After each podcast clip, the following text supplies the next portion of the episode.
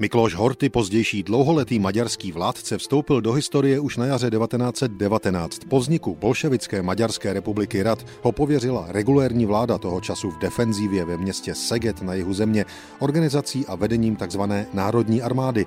Jejím úkolem bylo komunistický režim na severu země zlikvidovat. Nakonec to ale dopadlo jinak. Hortyho vojáci se žádné občanské války s maďarskými bolševiky nezúčastnili. Nejtěžší část práce se souhlasem dohodových mocností vykonali rumunské jednotky. Ty ofenzívu vítězně ukončili 6. srpna 1919, kdy vpochodovali do Budapešti a na několik měsíců město vojensky spravovali. Po odchodu Rumunů konečně 16. listopadu 1919 přišel čas Mikloše Hortyho a jeho lidí.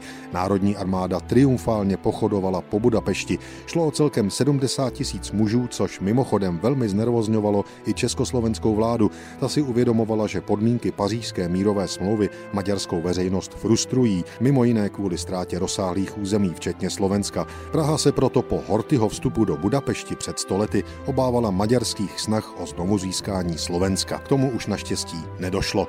1. března 1920 maďarský parlament v Budapešti vyhlásil maďarské království, nepovolal ale na trůn posledního habsburského císaře Karla I.